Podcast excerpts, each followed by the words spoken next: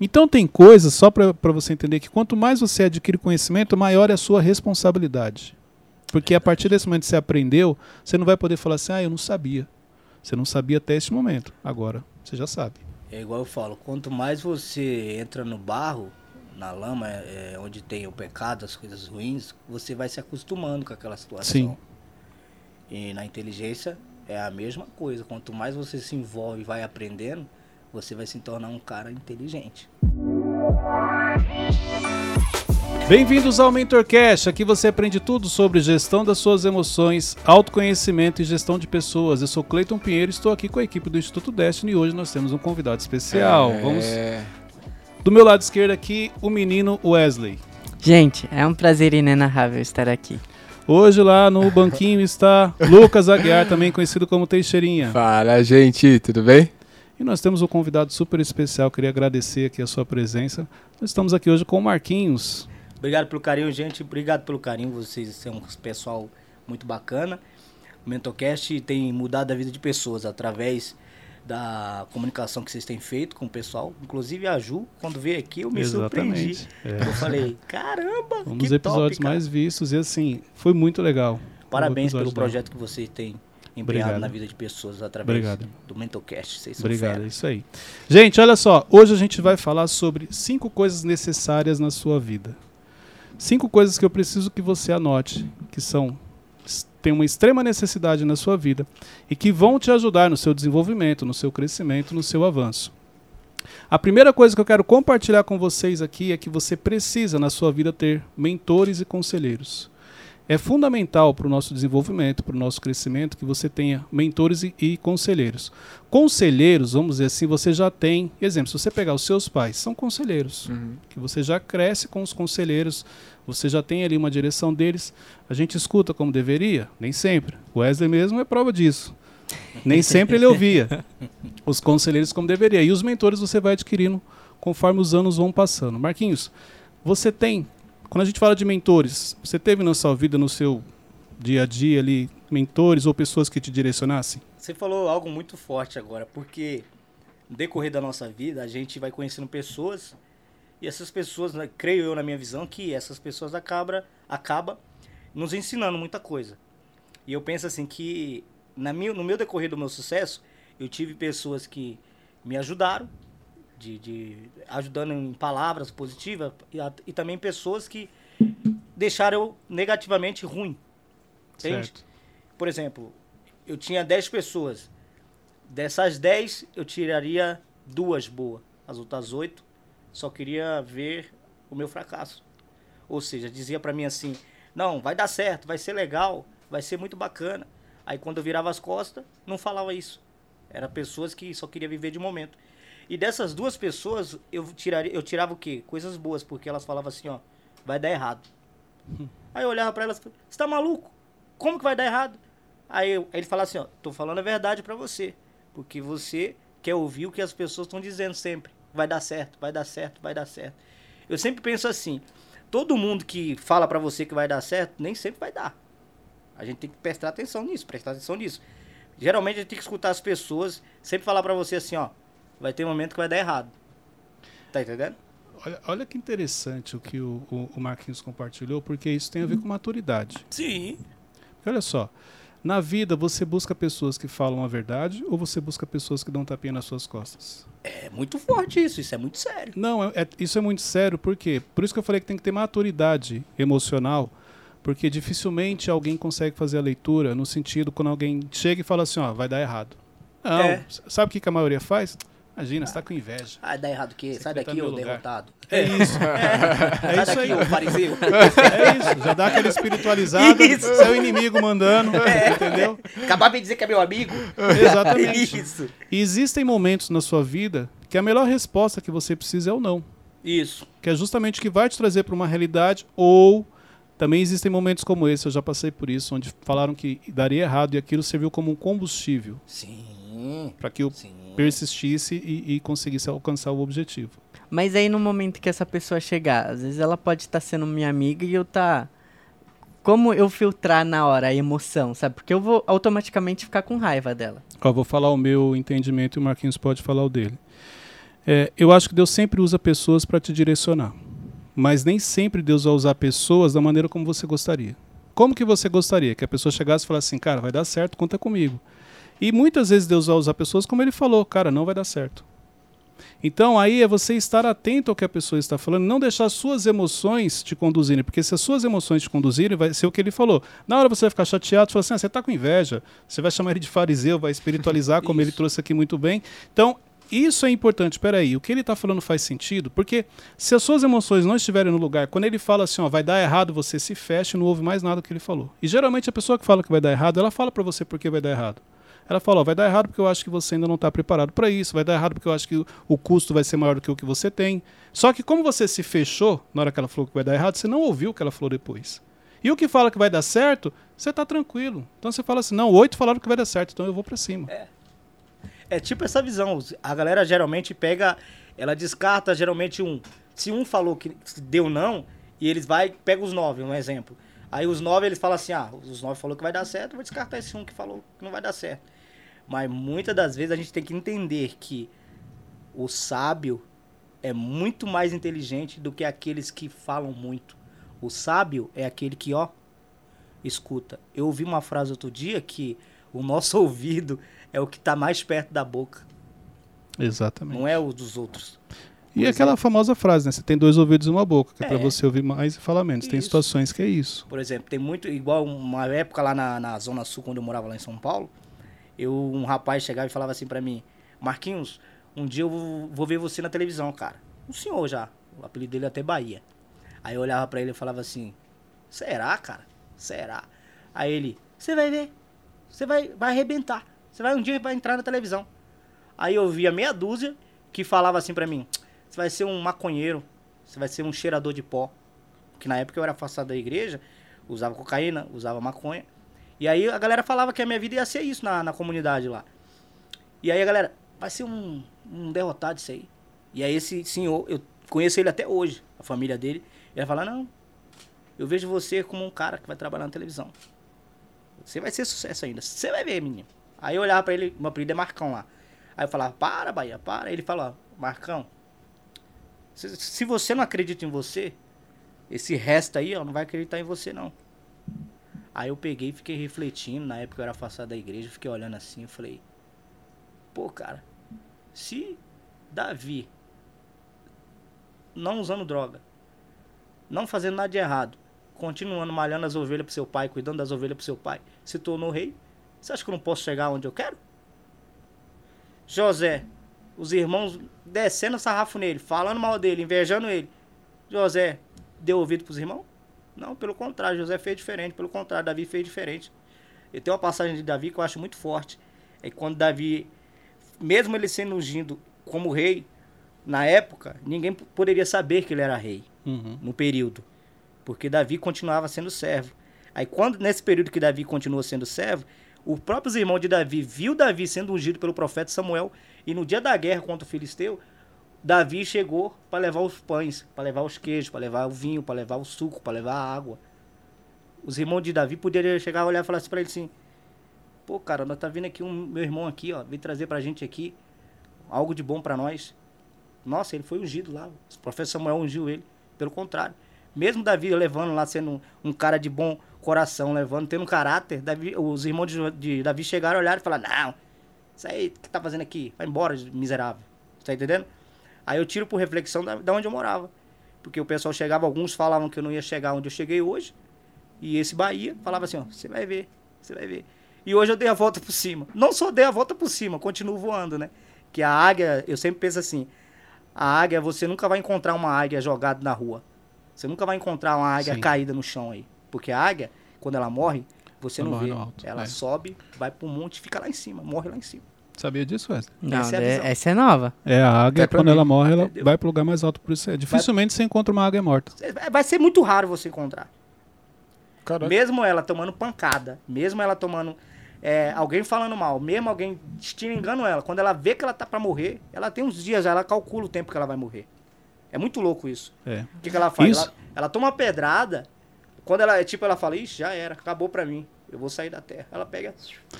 E olha que interessante o que ele falou. Entendeu? Eu preciso pegar um gancho aqui, porque ele falou algo muito, muito forte aqui. Ó. Ah, imagine uma águia tomando pedrada. O que, que ela faz? Se ela Sobe começa a mais. receber petra- pedrada, Sobe mais. ela vai subir mais. Sobe mais. E quanto mais alto ela estiver, maior é a pressão que ela sofre. A maioria das pessoas, quando começa a tomar pedrada, o que, que ela faz? Pra baixo. Ela para. Ela para. Ela para e desiste. E desiste. Caraca. Muito, no, muito forte. Entendeu? E, e a águia ainda tem um processo que ela passa por uma, uma espécie de uma reciclagem, vamos dizer assim, onde ela arranca as penas, ela afia o bico, ela arranca o bico dela. Eh, Ela tem esse processo. Então, até para ela morrer ainda demora. E quando ela realmente chega no final dos dias, ela vai para o lugar mais alto. Caramba. É, só. Hoje você trabalha na, na televisão, Sim. né? Então, consequentemente, acaba você recebendo muitos elogios. Como é que você lida com esses elogios, com, esse- com esse pessoal? Eu penso assim, os elogios a gente tem que receber daqueles que esteve sempre com a gente. Aham. Elogios momentâneos é momentâneo, cara. Entendeu? Eu respeito meus fãs, a, a- aos meus fãs que me acompanham desde o começo da minha carreira. E queria fazer até uma colocação.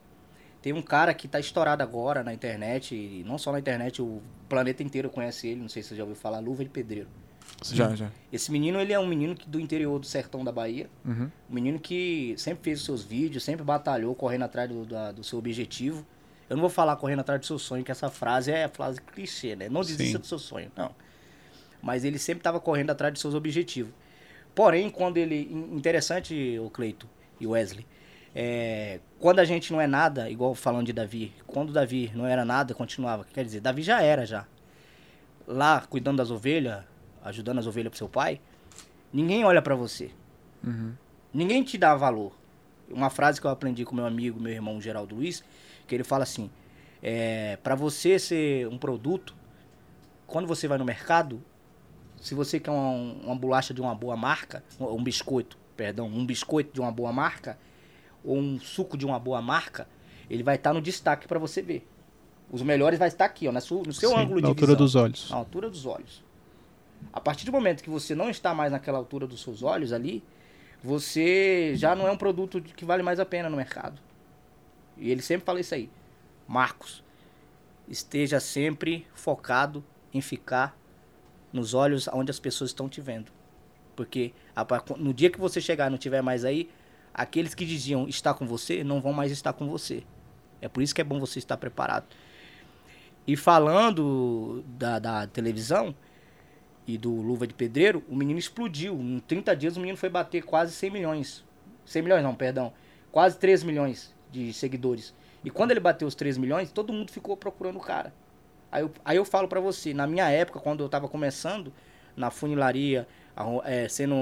é, arrumava a máquina de lavar, ou seja, é, cuidava de é, eletroeletrônico, é, vendendo banana na feira, vendendo os negócios na feira, ninguém te achava lá. Ninguém ia te procurar porque você era um vendedor de banana bom. Ninguém te procurava se você era um bom arrumador de máquina de lavar. Uhum. Ninguém te procurava porque você era um cara que fazia funilaria num carro mais ou menos. As pessoas só querem te procurar quando você está no sucesso. Aí eu entro naquele gancho que eu falei pra você. Os elogios que vêm de hoje, eles têm que conhecer a sua história Pra você receber esse elogio como um sinal positivo. Aí entra naquela colocação que a gente tava falando dos, da- dos, dos mentores que você tem Sim. que ter. Os 10 você tem que escolher se são verdadeiros ou não. Porque a qualquer momento, se você cometer um deslize, os mesmos que te deram esse elogio vai ser os primeiros que vai te derrubar. Sim. É sobre essa visão. Uhum. E Legal. tem, e tem muita gente que, conforme você vai crescendo e fazendo algo relevante, você tem essas pessoas que viram fãs, vamos dizer assim, que te Uhum. acompanham e te elogiam por tudo que você faz, mas tem as pessoas que te toleram. Por isso que é importante você ter essa consciência. Os que te toleram, eles estão só esperando um deslize seu para te criticar, para te atacar. Entendeu? Então, assim, tá Uhum. só esperando um momento para te atacar, para falar de você. Sabia que não era isso, sabia que não era aquilo. Isso aí é importante também. Pegou a revelação, meu amigo? Nossa, eu tô quase que na cadeira aqui. Vamos lá, gente. Segundo ponto: desenvolver o controle emocional. E esse aqui é um, eu acho que é um dos maiores desafios que nós temos, porque você desenvolver a inteligência emocional, só para quem está nos escutando, quem está assistindo pelo YouTube entender, a inteligência emocional nada mais é do que um dos tipos de inteligência que você desenvolve. Assim como você, como o Thiago explica muito bem, numa academia, se você fizer exercício, você desenvolve músculos, a inteligência emocional também você consegue desenvolvê-la através dos pilares do autoconhecimento, autorresponsabilidade. E ter esse controle emocional, se você quer ter um controle emocional, é de extrema importância você desenvolvê-lo. Eu falo porque o Cleiton, eu sempre, eu sempre compartilho isso. O Cleiton no passado era uma pessoa sem inteligência emocional, era uma pessoa que achava que sabia tudo, É. era uma pessoa de difícil é, é, convivência, vamos dizer assim, porque, primeira coisa, quando você acha que você sabe tudo, você não tem mais nada para aprender. Então, um exemplo, no episódio Goiás, olha o quanto a gente já aprendeu só no primeiro tópico com ele. Se fosse o Cleito do passado, primeiro que não estaria aqui, mas vamos supor que estivesse. Ele ia estar falando, eu ia estar cortando ele, ia estar. Não, mas tem mais isso, complementando. Eu não ia pre- prestar atenção na profundidade do que ele falou. Como no exemplo da águia que ele trouxe das pedradas. Porque uma pessoa que ela sabe, que ela acha que ela sabe, é isso que ela faz. Ela se fecha, ela não aprende coisas novas, porque ela já acha que sabe. E Isso é o que também? Falta de inteligência emocional. Orgulho. Meu orgulho ele vinha de onde? Dos meus complexos que eu carregava. Complexo de inferioridade, por coisas que eu passei na vida. Então a inteligência emocional ela é fundamental no seu desenvolvimento. Ter um controle das emoções é fundamental. Você já passou você, por situações onde você fez coisas que você depois se arrependeu pela falta de controle emocional, porque na hora você ficou nervoso e Essa risada aí não nega, então. já, já passou, gente, É, já passou, já respondeu. Eu vou falar pra você, cara. É. O, o ser humano que nunca passou por isso tá no planeta errado. cara. Vamos falar de cristão. Se o cristão que nunca passou por isso, tá, ele tá na terra fazendo o quê?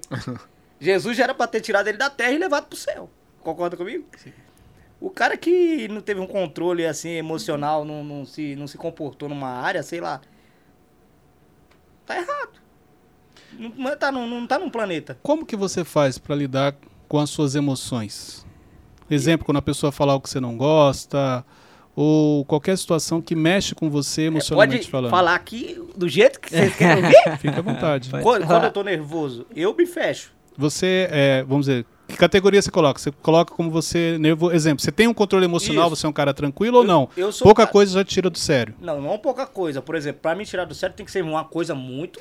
Certo. Não é qualquer coisa. Eu penso assim. Pra, quando eu tô nervoso, alguma coisa assim, alguma situação. Às vezes eu tô falando com a Ju, ela fala alguma coisa comigo, eu fico nervoso assim, ela fala um negócio, eu, tá bom. Não, mas o cônjuge não conta, porque é um desafio. Ah, é um desafio, né? Ah, é, É, verdade. O cônjuge. Ah, faz parte, Eu vou- né? Deixa eu explicar. Eu É sempre falo o verdade, seguinte: é ó, um teste.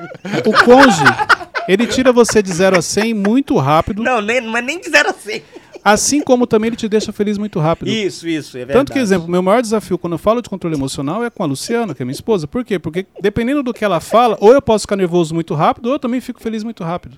Então, se eu tiver esse controle emocional em casa com ela, é muito mais fácil lidar fora. Verdade, é verdade, concordo. É verdade? Ó, exemplo, igual ela olhou pra você agora, pronto, já, já, Já era, já já, já tá tudo, tudo certinho. No trânsito, eu fi- às vezes eu fico brabo, mas tem hora que eu controlo. Porque às vezes tem uns caras que vai e fecha a gente.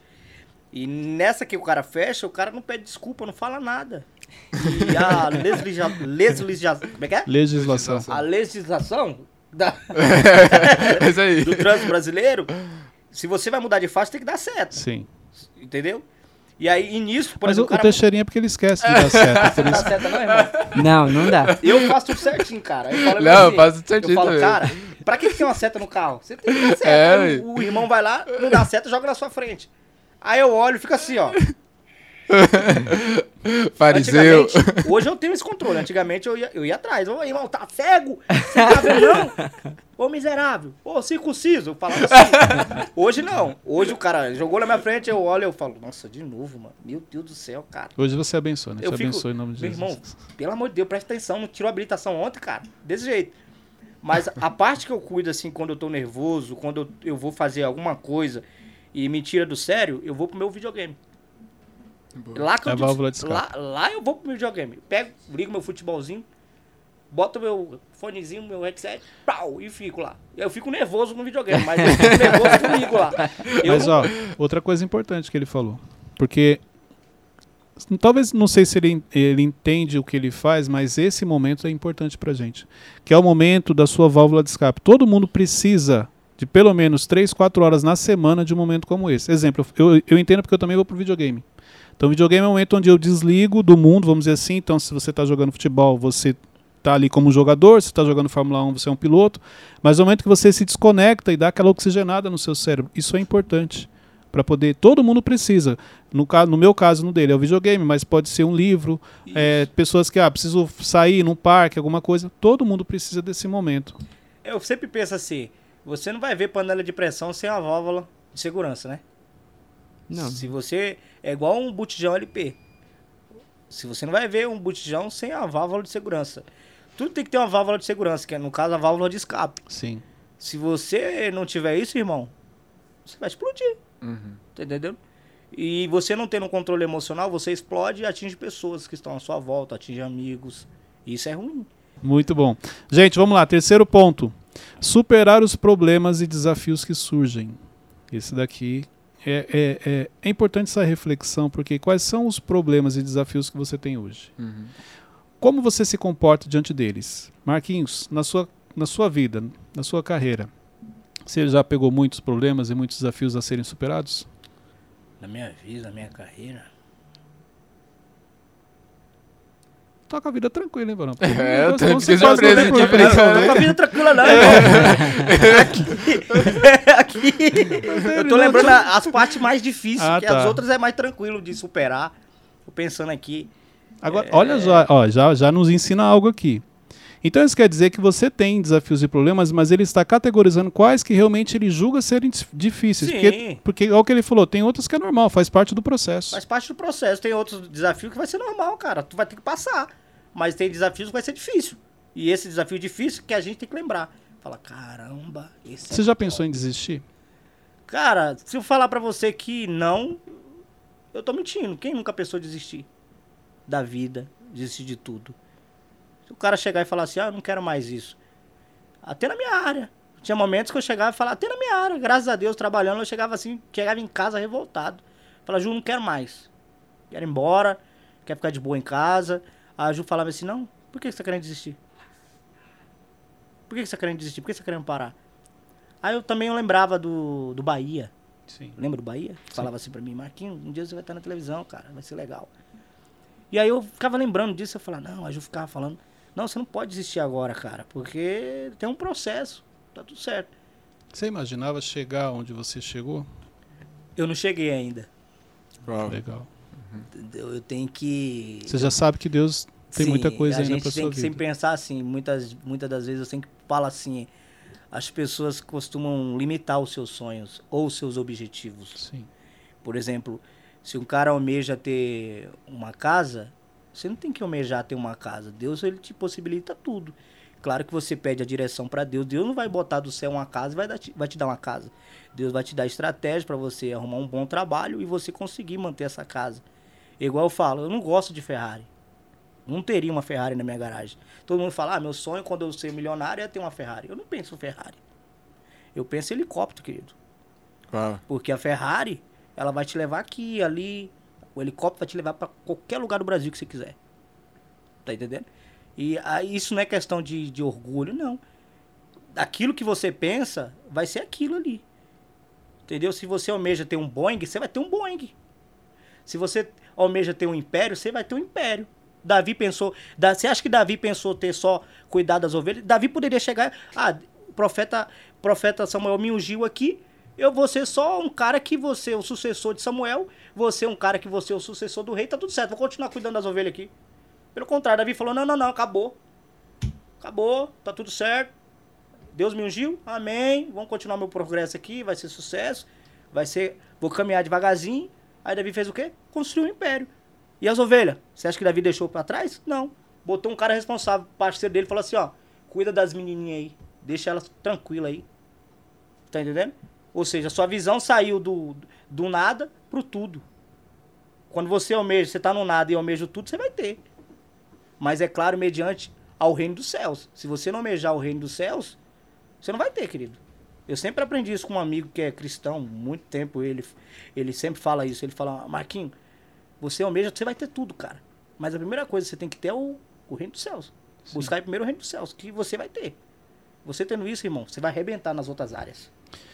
Olha só que, que, que importante que o Marquinhos falou. Primeiro, ele deu o exemplo da Ferrari. Então, eu não sonho em ter uma Ferrari, eu já quero logo o helicóptero. Se Deus permitiu que você sonhasse, porque você vai perceber que Deus permite que você tenha alguns sonhos, mediante aquilo que você vê ou que você escuta. Dificilmente você vê alguém falando assim: ah, o meu sonho é ter um castelo. E aí você fala assim: mas você já viu um castelo? Não, nunca vi. Você não sonha algo que você nunca viu. Você tem que ver algo para falar assim: poxa, um dia eu quero ser assim, ou um dia eu quero ter algo assim. Mas a Bíblia fala que os planos que Deus tem, os sonhos de Deus são muito maiores do que os nossos. Então, isso que- olha só que interessante. Se você não quer uma Ferrari porque você quer um helicóptero, isso quer dizer que quando você realmente for ter, Deus vai te dar um avião, não é nem um helicóptero. É, porque ele vai óbvio. te entregar muito mais do que aquilo que você está sonhando. Porque é o plano que ele tem. Se ele permitiu você sonhar um helicóptero, é porque ele vai te dar um avião. Claro que existe um processo para isso. E de acordo com o nível do seu sonho, dos seus objetivos, daquilo que você traça para sua vida, é o processo que você é inserido. Mas isso aqui é importante. O que você tem sonhado? Quais são os seus objetivos? Porque se você não tem objetivo, se você não tem sonho, como que você quer entrar num processo de crescimento, de desenvolvimento? Assim como você trouxe muito bem os processos que você passou na vida. É, é, por que, que talvez você não trouxe nada assim, um exemplo prático? Porque você entendeu que processos fazem parte. Talvez se você me perguntar, Cleiton, você tem alguma dificuldade? Você pode dar um exemplo? Eu tenho a mesma dificuldade. Porque tem coisas que eu passo na vida que eu entendo que, cara, faz parte do processo. Faz parte. Não adianta eu, eu pegar isso aqui como um problema. Primeiro que dificilmente eu falo que eu tenho um problema. Eu gosto de falar de desafio. Porque se você tem um desafio, sinal que você vai ser promovido para algo maior. Sim. E problema geralmente serve para nos paralisar. O problema é quem tem um câncer. Eu penso isso. Isso. Eu penso assim. O problema é que tem um câncer e não, e não tem solução. A galera fala assim: é, eu tenho um problema. Qual que é o seu problema? Fala pra mim. Aí o cara, tô com uma dificuldade no trabalho, cara, que não sei o quê. Meu amigo, o problema é que tem um câncer, tá na cama e não sabe o resultado, o diagnóstico. Tá entendendo? Eu aprendi isso com um Exatamente. amigo. Falou, o problema é que tem um câncer. Não sabe o que vai resolver. Só Deus é a saída, irmão. Só Deus. O resto, o resto você consegue desenvolver, cara. É, eu penso assim também. Eu acho que tudo aquilo que está na sua mão, que exemplo, você quer entender o nível do problema que você está? Se você está falando que você está com algo simples e está falando que é um problema, isso aí, se você quiser, você virar uma chave na sua cabeça, deixa de ser um problema? Sim, Cleito. Então não é um problema. Porque problema é aquilo que realmente não está na sua mão. Você depende de uma, uma interferência divina, Deus entrar com, com, com um processo para poder curar uma enfermidade, alguma coisa assim. Fora isso, gente, qualquer outra coisa você consegue resolver, você consegue correr Concordo. atrás. Tem aquele filme Mãos Talentosas, já assistiu? Você já assistiu os Mãos, Mãos Talentosas? Que é Não, um já- do cirurgião, do cirurgião que ele faz é, uma cirurgia na, naquelas gêmeas que são sianeses, Ah, já. que ele fez a É um filme antigo É esse, um filme né? muito antigo. Sim. Esse filme é a maior lição. Todo mundo olhava pra ele e falava, e agora? O que, que ele vai fazer? Aí ele colocou a mente pra trabalhar. Colocou a mente pra trabalhar. Imagina você descolar a cabeça de duas crianças assim, recém-nascidas, uma na outra, e você chegar e falar assim, e naquela época, Sim. a tecnologia não é igual a de hoje. Na- nós estamos falando daquele tempo, cara. Não estamos falando do tempo de hoje. O tempo de hoje a tecnologia da medicina está muito avançada. Aí o cara chega, ele fica desesperado. Por isso que é bom ter o controle. Sempre. Quando você, às vezes no desespero, vai te jogar para baixo. E nisso ele jogando, barulho da água, a mãe desligando a torneira, jogando sinuca, e ele aqui, ó. Daqui a pouco ele achei a solução para fazer a cirurgia da menina. Aí ele vai lá, pra quem não conhece o filme, dá um, ah, dá um like lá no filme lá. É um filme muito bom. Se eu não me engano, tá no- nos streams da, da, da vida aí. Tá, o nome do filme chama Mãos Talentosa. E esse filme, todas as vezes, inclusive eu assisti ele esses dias. Todas as vezes que eu assisto esse filme, Cleito, eu tiro um aprendizado da minha vida. Sim. Pra esse cara, aquilo ali não foi um problema. Foi um desafio. Porque ele fez a cirurgia e foi sucesso. E o cara é lembrado até os dias de hoje. Todo ser humano que diz que vive com problema, vive com problema, dívida não é problema. Sim. Outra coisa, só tá devendo porque você tinha condições de, É, de ter comprado. Ah, mas não tinha condições porque eu tô devendo. Não, mas em algum momento você imaginou que você tinha. é isso. Você- dificilmente você pega, ah, tô devendo uma Ferrari. Não, você tá devendo um carro que você comprou pro Isso. seu uso. Sim. Aí o cara Entendeu? chega e fala pra mim assim: Ah, mas eu não consegui pagar as parcelas aqui, não sei o quê. Não teve um planejamento. Sim. não pensou. Se você pensa em comprar um carro, se você pensa em comprar uma casa, faz um planejamento. Você tem que ter um planejamento, cara. Sim. Tudo é planejamento, porque você não sabe o período que, que aquilo vai te dar de o tempo vai te dar de dinheiro. Tudo é um processo. Agora, se o cara não faz planejamento, vou comprar por comprar, E outra coisa, Quando a palavra problema, quando você traz para sua vida, ela já tem um- um- uma grande chance de você se bloquear. Porque a gente cresce com isso. Que problema é, significa paralisar, bloquear, Sempre entendeu? algo ruim, né? É, sempre você traz isso como algo negativo. Desafio não, você aprende desde criança que desafio é algo a ser superado, Claro. para você mudar, para você ganhar uma competição, alguma coisa nesse sentido. Então, aquilo que você fala, por isso que é, é importante que o Marquinhos está compartilhando, porque olha só, você fala assim, eu tenho um problema, o seu cérebro ele ouve isso que você está falando e ele vai levar você para o bloqueio. Não, eu tenho um desafio, assim como o seu cérebro ouve e fala, olha, vai para cima que você vai conseguir. Vamos lá, Wesley, perguntas. Qual a nova, É. Wesley? Conta a novidade, cara. Teve, além desse Bahia, teve mais algum indício que você viveria o que você está vivendo hoje? Alguém mais que falou? "Ó, Alguém você mais, faz- tipo, que me você- incentivou? É, a- cê- cê- você é bom nisso, é, você devia fazer aquilo, al- alguma, algum indício a mais que você estaria na TV hoje. Antes de conhecer a Ju, minha mãe, um irmão da igreja, na época, antes de eu me afastar. É assim como Deus age. Então, exemplo, o Bahia foi uma pessoa que Deus usou na vida dele para poder é, plantar aquela palavra no coração dele. Porque querendo ou não, você vê, ele profetizou. Claro. Só que essa palavra, ela entrou no coração dele. E uma vez que ela entrou, ela tá blindada, ela tá fechada lá dentro. Então Deus não precisaria mandar, exemplo, uma outra pessoa para essa mesma palavra. Sim. Vamos imaginar, pelo menos dentro do meu processo, assim, que o Bahia falasse com ele, mas ele não entendesse a profundidade do que o Bahia falou. Essa palavra não entrasse no coração. Aí eu acredito que Deus levantaria uma outra pessoa para falar a mesma coisa, até uma hora que ele. Para, peraí. Terceira pessoa que está me falando sobre isso, será que tem alguma? Será que Deus está querendo falar alguma coisa? Mas na primeira ele já entendeu. E aí, eu falo muito isso, porque as coisas, quando são de Deus, você sente paz naquilo, aquilo entra no seu coração. Entendeu? Então, no caso dele, acho que por isso que, desse sentido, o Bahia já foi suficiente para ele entender. a Bahia palavra. foi a chave. E da época que você recebeu essa, essa revelação e da época que você é, entrou de fato pra televisão, durou quanto tempo, assim, tipo, que a gente diz de processo e tal? Você encara, tipo, esse tempo que você esperou como, como processo, uma preparação? Eu encaro como, como desafio, né? Como processo. É igual uma prova na, na, na escola. Você fica o ano todo aprendendo, estudando sobre aquele, aquele estudo que vai ter na prova. Uhum. E eu fiquei um período trabalhando em cima disso. Mas eu não imaginava que eu ia chegar onde eu cheguei, nessa área que eu tô hoje. Eu não almejo ser assistente de palco. Eu tô na área de assistente de palco. Mas eu não almejo ser só um apresentador. Hoje eu já sou um apresentador. Hoje eu saio na rua, faço reportagem. Não só faço reportagem, eu apresento um programa também, junto com o meu amigo Geraldo. Mas eu não almejo só ser o apresentador. Eu sempre penso assim, que a gente tem que sempre pensar Sim. mais.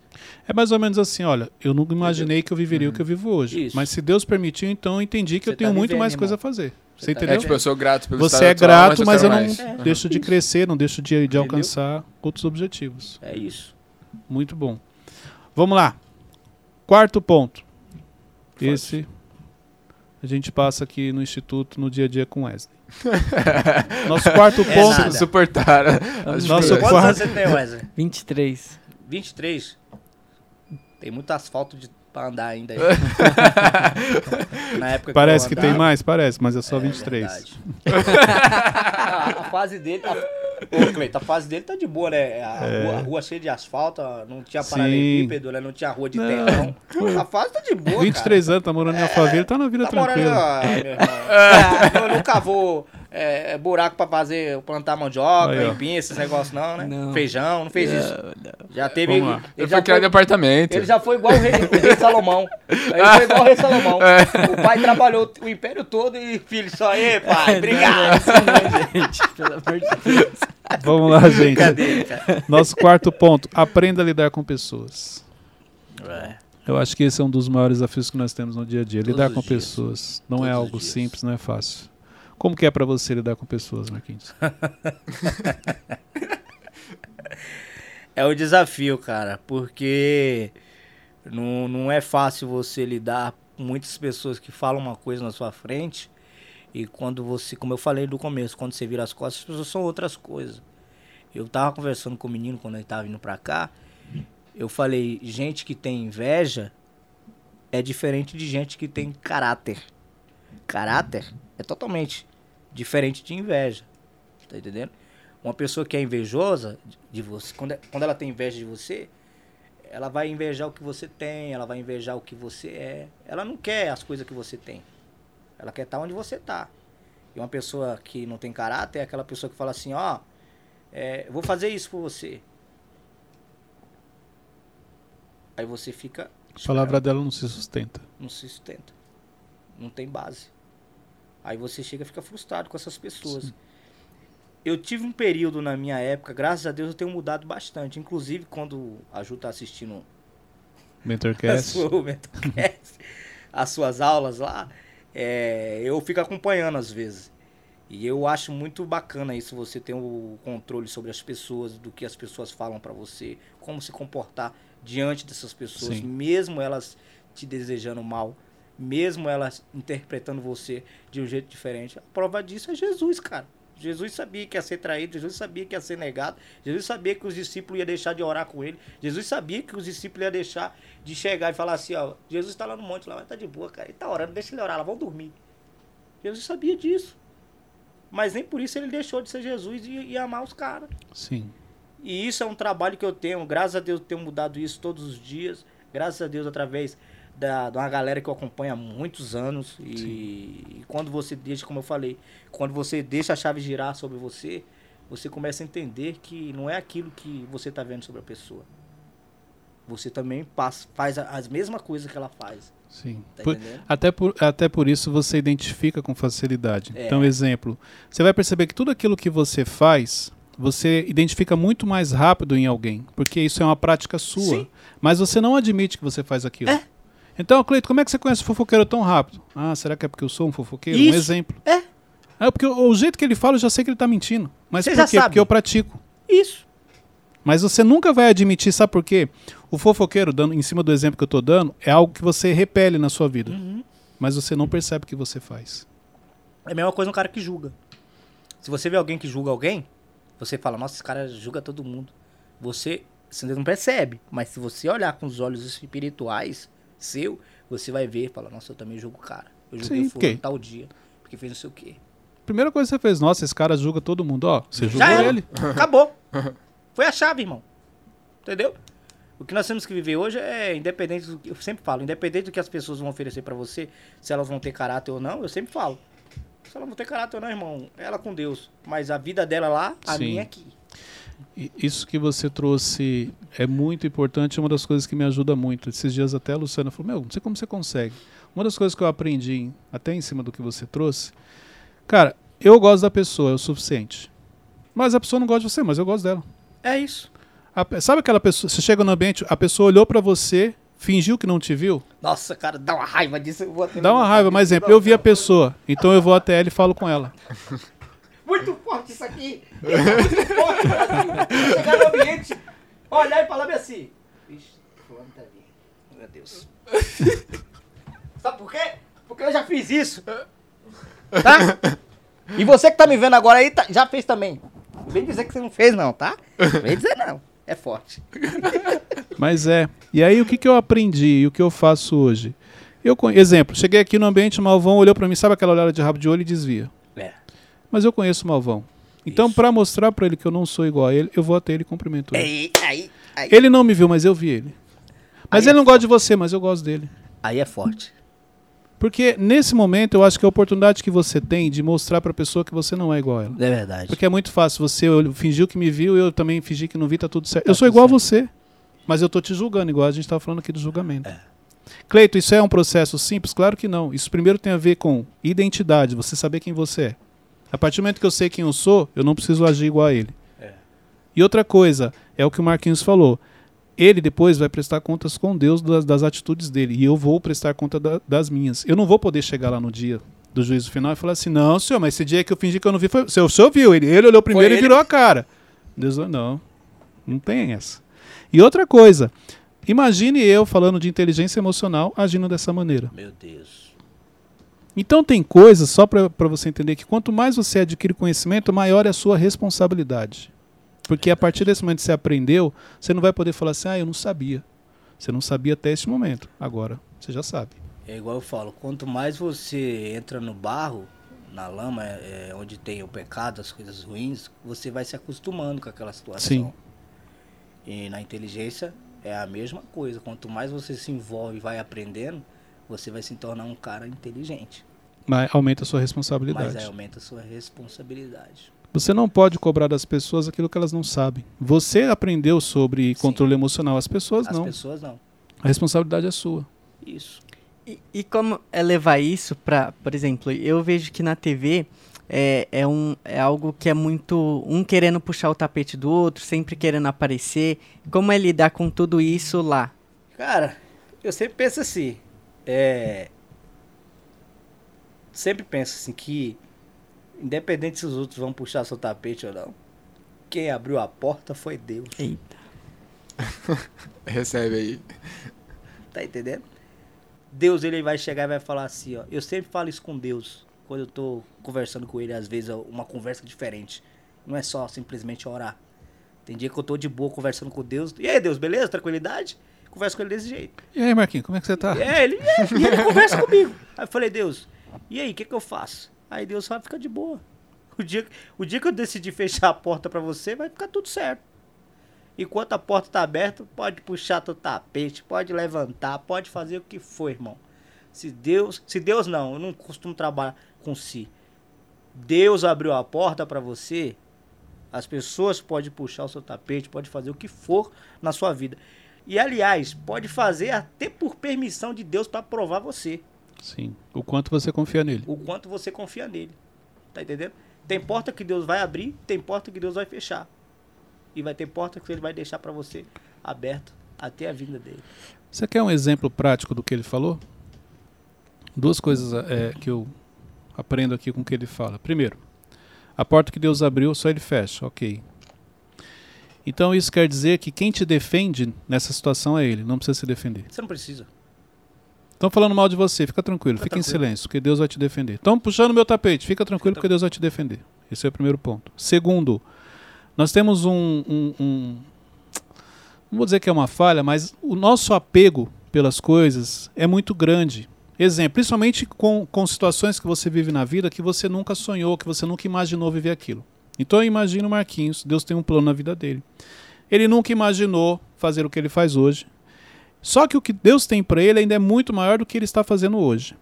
Mas o nosso apego, ele pode falar, mas eu estou muito feliz aqui. Eu já tô, eu, tô, eu sou grato, Cleiton. Sou, agradeço a Deus todo dia. Não, não, você não entendeu. Deus tem ainda coisas maiores. Você não pode ficar parado aqui, porque o que ele quer, o que ele vai derramar sobre a sua vida, ele vai te levar mais longe. Aí é onde você entra em processos que Deus permite para você poder continuar avançando. Senão você estava paralisado, você estava lá até hoje. Por quê? De onde Deus te tirou, aonde você está hoje, você fala, poxa, é um grande avanço. E- e- Eu, falo por mim. De- De onde Deus me tirou o que eu faço hoje, eu falo, eu sou grato a Deus todos os dias, agradeço todos os dias. Mas eu já entendi a minha responsabilidade. É um estágio gigantesco, cara. Então, no nosso automático, é aí onde a gente fala da desistência. Por isso que às vezes você chega em casa, igual você falou, eu chego pra Ju e falo pensando em desistir, porque você olha e fala, poxa, olha quanta coisa eu já cresci, quanta coisa boa eu já estou vivendo. Não dá para, não precisa ficar aguentando tudo isso daqui. Precisa, porque faz parte do processo. Você, na verdade, você nem está vivendo ainda aquilo que Deus tem para você. É apenas o processo para você viver aquilo que Ele tem para você. Eu entro naquela colocação, gosto muito da história de Davi. Você lembra que, como eu falei no começo, quando Davi ele foi ungido, teve um processo para ele sentar no trono, cara. O cara chega, Deus levanta o cara para ir até a casa de Saul, para acalmar, acalmar Saul mediante a um espírito que estava perturbando ele. Tá me escutando? Sim. E aí. e, aí o cara, e aí o cara vai pra casa de um, ca- de um rei, chega lá, toca pro cara uma harpa pra acalmar o cara que tá com o espírito perturbador. Passa um período, o cara vê graça nele, vê o cara que é um cara legal. É legal, você é bom, meu amigo, legal. Daqui a pouco começa o processo de perseguição. A perseguição começa a vir sobre a vida de Davi. Porém, Davi faz o quê? Foge. Porque fugindo, é por isso que eu lembro. Quando você foge da tentação, você vai viver grandes progressos na sua vida. Aí quando Davi sai de cena, vai se esconder, aí ele tem uma oportunidade de matar o rei. Aí quando Davi se encontra com o rei, olha, olha a estratégia que o cara teve. Ele estava na, na, na caverna escondido, o rei vai fazer as suas necessidades. Quando Davi viu o cara lá e falou: Peraí, agora é minha chance. O soldado Davi falou: Agora é a hora. Aí Davi olha, tira um pedaço do mano. Ei, acorda aí, meu filho. Aí quando o rei acorda, na minha visão, na minha introdução aqui, creio eu que o rei falou assim: Eu tava ali e o Davi não me matou. Aí entra aquela diferença sobre puxar o tapete. As pessoas podem puxar o seu tapete, mas você tem que ser diferente delas. Você não pode puxar os tapetes delas. Porque, como você falou, você tem que ser diferente delas. Davi foi diferente de Saul. Não é à toa que se tornou um rei segundo o coração de Deus. Não, e Davi nos ensina nessa passagem, ai daquele que tocar no ungido do Ai, Senhor. daquele que tocava Porque no Saul era um era um ungido. ungido. Então, entendeu? O quanto. vo- Olha só, ele tinha oportunidade de alguém que estava perseguindo ele. Ele estava fugindo justamente ali, mas ele não quebrou um princípio. As emoções dele não falaram mais alto do que o princípio. Ele também não se enganou, tipo, de achar que aquilo era uma oportunidade que Deus estava dando pra ele matar Saul. Aí é a sensibilidade Aham. dele com Deus. É o quanto você está atento ao que Deus está te direcionando. Aí é o quanto que você tá atento que Deus está te direcionando. É. Ma- Muitas das vezes não é nem Deus que está direcionando. Às vezes é a oportunidade que o coisa ruim te dá. Sim. Porque o coisa ruim te dá as oportunidades. Uhum. Você acha que é só Deus que te dá as oportunidades? Você acha? Ah, agora uma revelação forte aí pra mim. Você acha que é só Deus que te dá as Não, oportunidades? eu acredito que, que o inimigo também, ele, ele arma situações pra fazer a gente... Eu te- aí eu te mostro lá aquela passagem que, que o diabo chega, vai até Deus. Ei, Deus, você só dá tudo pra Jó porque ele. Você, ele só é desse jeito porque você dá tudo pra ele. Aí Deus fala: ah, é? Tá bom. Então vai lá, faz a festa, só não, não mexe nele. Aí eu te digo: o diabo não tem autoridade Tem. de te dar algo? Quando o diabo pegou, olhou pra Jesus e disse assim: Aí Jesus, vamos dar um rolê na minha língua pra você entender. Vamos dar uma volta. Botou Jesus no alto, botou Jesus no baixo, levou Jesus em vários lugares. Se você fazer isso pra mim, eu te dou tudo. Sim. Uhum. Entendeu? Uhum. Aí cabe a você a decidir de que lado você está. É muito fácil viver o, o extraordinário com Deus do que o extraordinário momentâneo com coisa ruim. Ou seja, o diabo. Tem gente que quer viver o extraordinário com o diabo, momentâneo, passageiro. Aí do nada some. Aí quem quer viver o extraordinário com Deus vai deixar um legado muito top. Queira viver o extraordinário com, com Deus que você vai ver um extraordi- vai viver uma vida de abundância e vai deixar um legado top pra todo mundo vai falar assim, esse cara era bom. Esse cara era bom. Quando você vive um extraordinário com coisa ruim, todo mundo não vai lembrar de você, vai falar assim, não valia nada. Uhum. Forte. Pegou a revelação? Aqui. achou aí. Pegou? Peguei. Acreditou? Acredito. Caraca. Tô sendo intimidado aqui, gente. Tá maluco? Brincadeira. Brincadeira. Gente, o quinto ponto hoje. Hoje tá excelente aqui, hein? Hoje, É mesmo? nível Não altíssimo. altíssimo aqui. Tá ótimo. Tá. Wesley, Teixeirinha e eu, todo mundo aqui aprendendo. Quinto ponto, que é extremamente importante também para sua vida. Seja uma pessoa grata. É, isso aí. O quanto você é grato a tudo aquilo que você tem. O quanto você é grato às pessoas que Deus coloca no seu caminho. O quanto você é grato, inclusive os desafios que Ele te proporciona para você se tornar uma pessoa melhor. Mas qual é o entendimento que você tem e como você faz a leitura da vida que você está levando hoje? Porque se você não for uma pessoa grata e não fizer a leitura certa, pode ser que nesse momento você esteja reclamando ou simplesmente paralisado diante de um problema, que não é um problema, é apenas um desafio, porque Deus vai te promover para algo maior. Só pérola. Só pérola aqui, cara. Sobre gratidão, Marquinhos, qual que é a sua leitura sobre isso? Sobre gratidão, eu sempre penso assim. é, Sempre, sempre você tem que pensar desse jeito. Hoje, graças a Deus, eu tenho a oportunidade de frequentar, fre- frequentar lugares bons, restaurantes bons, mas eu sempre tenho na minha cabeça da onde Deus me tirou e da onde eu tô hoje, a gente precisa ser grato. Não adianta eu chegar e falar pra você assim que Deus me tirou do nada e onde eu tô no tudo, e quando tá no tudo aqui eu não lembrar do nada. Eu tenho que ter algumas lembranças. Porque algumas lembranças não são tipo de dizer que você tem que ser, tem que ter a mente daquele jeito. Não. É pra dizer pra você mesmo que você tem que ser grato a Deus pelas oportunidades que ele te deu. Mesmo no pouco você tem que ser grato. Mesmo no meio termo você tem que ser grato. E mesmo no muito, você tem que ser grato a Deus. Eu penso sempre desse jeito. Sim. Porque não adianta você chegar, como eu falo. Aí eu vejo assim, alguma galera que chega, fala, ah, eu não vou comer nesse restaurante porque esse restaurante é mais barato. Eu vou nesse aqui que é mais caro. Eu sempre penso, irmão, uma vez eu fui gravar uma matéria e quando eu cheguei nesse lugar, eu olhei e fiquei olhando, porque a gente tem que analisar o ambiente antes de gravar. Uhum. E eu fiquei observando o ambiente e o local lá, a alimentação era um real. Quer dizer, é um real até hoje. E aí eu fiquei olhando e falei, cara, um real a comida. Um real. E tem pessoas que pagam mais caro. Mas, claro, Deus dá essa uh, estratégia para as pessoas, independente de se elas têm uma vida financeira boa ou não. E eu fiquei olhando assim e falei, mas a gente tem que ser grato a Deus. Mesmo pagando um real, mesmo pagando um, um contrafilé 40 conto, ou até mais um prato de comida 200, 300 reais. Um, umas comidas, essas comidas que é francesa, que é cara, né?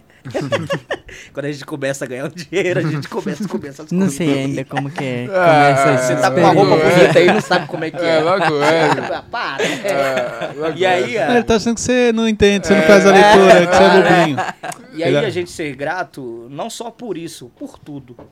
Ser grato a Deus quando você estava andando de ônibus.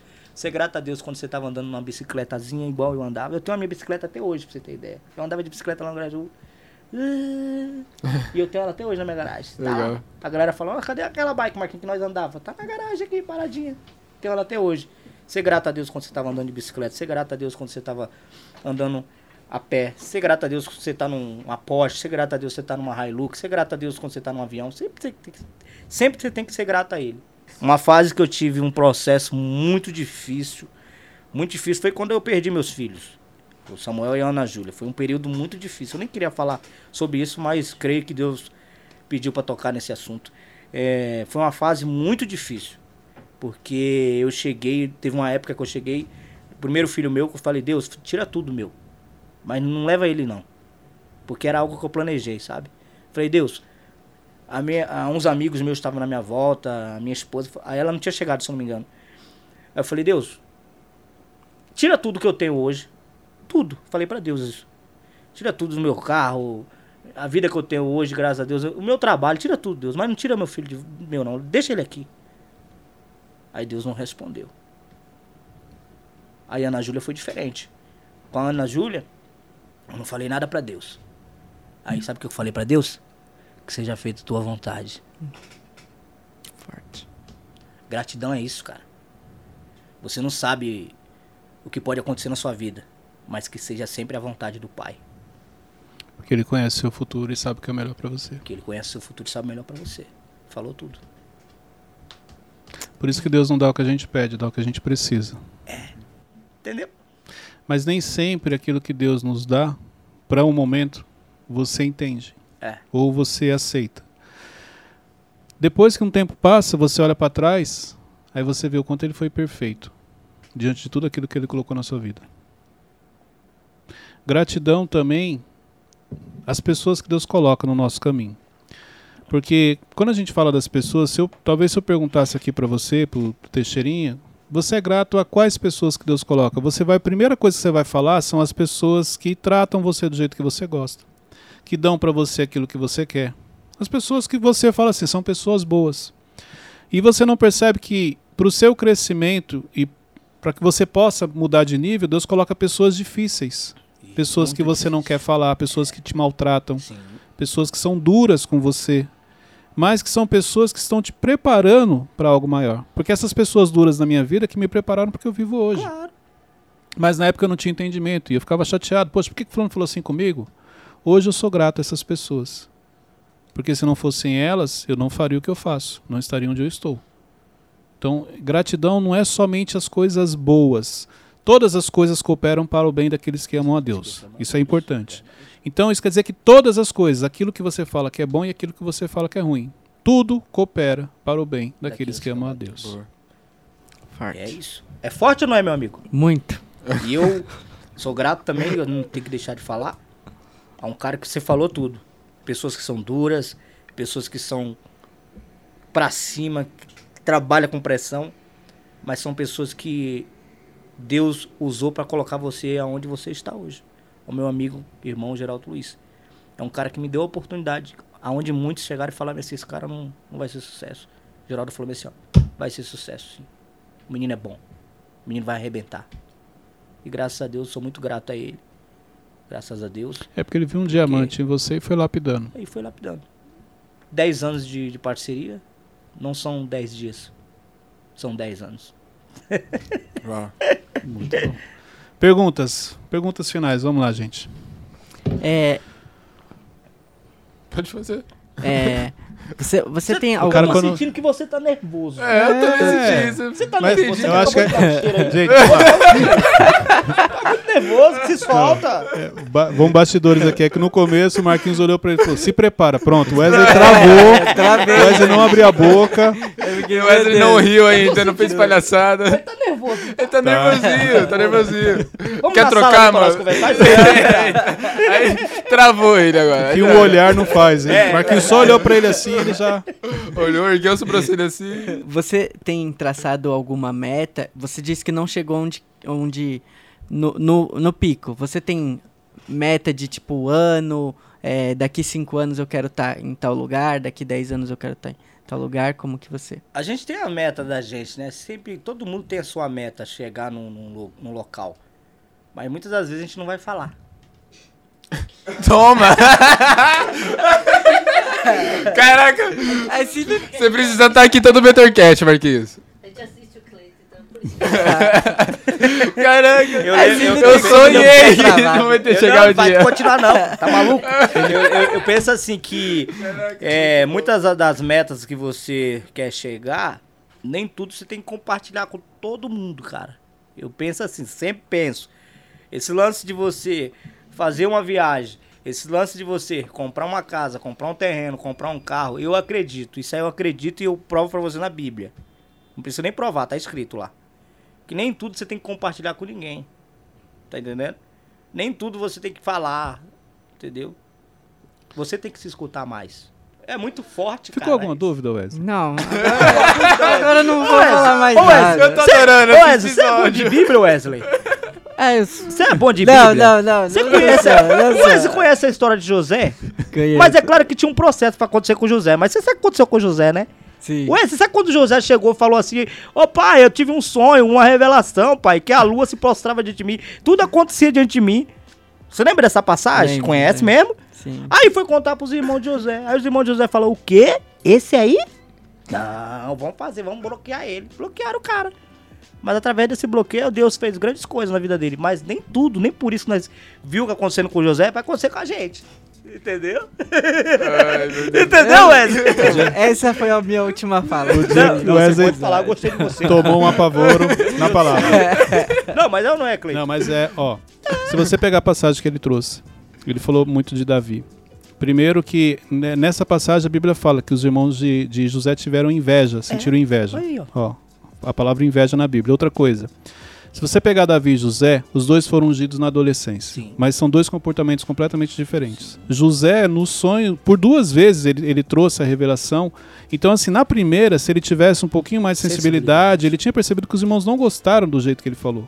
Entendeu? Mas ele não percebeu e aí existe o processo dele. Davi não mudou. Davi foi ungido rei pelo profeta e no outro dia, fazendo as mesmas Fazendo as coisas. mesmas coisas. Olha o comportamento de cada um, são comportamentos diferentes. E talvez isso, e aí a minha visão, talvez isso determinou o processo de cada um. Porque a palavra ela vai se cumprir. Agora, o processo é de acordo com as decisões que você vai tomando diante daquilo que Deus está te direcionando. Nossa, eu acho muito forte. Essa, ele falou isso aí, eu acho muito forte, cara. Porque você pegar essa passagem, como eu falei, de Davi, quando ele foi ungido, Davi poderia chegar e falar assim, aí, ô, seus bonitão. Você não viu que o melhor quarto agora é o meu. O melhor quarto agora é o meu bobo. Ô, seu circunciso. Ô, fariseu. Você tá me xingando? Agora é minha vez. Não, Galileu. Davi chegou e fez assim, ó. Eu sei em quem eu acredito. E eu sei aonde eu vou chegar. E quando você sabe onde você vai chegar, irmão, quando você tá em secreto com o pai, o pai te coloca em novos horizontes. Eita. Ficou alguma dúvida, Wes? Alguma não, dúvida, não, Wes? não, gente. Muito bom. Muito bom, Marquinhos. Cara, obrigado. Que isso, eu que agradeço. Obrigado pela participação, obrigado por todo o aprendizado. É, eu não tenho dúvida o quanto vai abençoar e vai ajudar as pessoas esse episódio. E Cleito, que Deus, pra não cortar sua fala, mas Cleito, obrigado pela Amém. oportunidade mesmo, cara. Sou grato a Deus pela sua vida. glória a? Deus. Eu que agradeço, mesmo pela oportunidade e aumenta o cast, cara, que tem impactado a vida de pessoas, tá bom? Amém. Gente, chegamos ao final de mais um episódio, episódio maravilhoso com o Marquinhos e com a Juliana aqui. Pega esse link, compartilhe nos grupos de WhatsApp. Olha só, este é um episódio para você assistir em família. Para você colocar na sua TV e assistir com os seus filhos, assistir com a sua esposa, com o seu marido, compartilhar nos grupos de família e também no seu trabalho. Tem muita coisa que o Marquinhos falou aqui que serve para sua empresa, para sua equipe. Deus abençoe a todos, até o próximo episódio.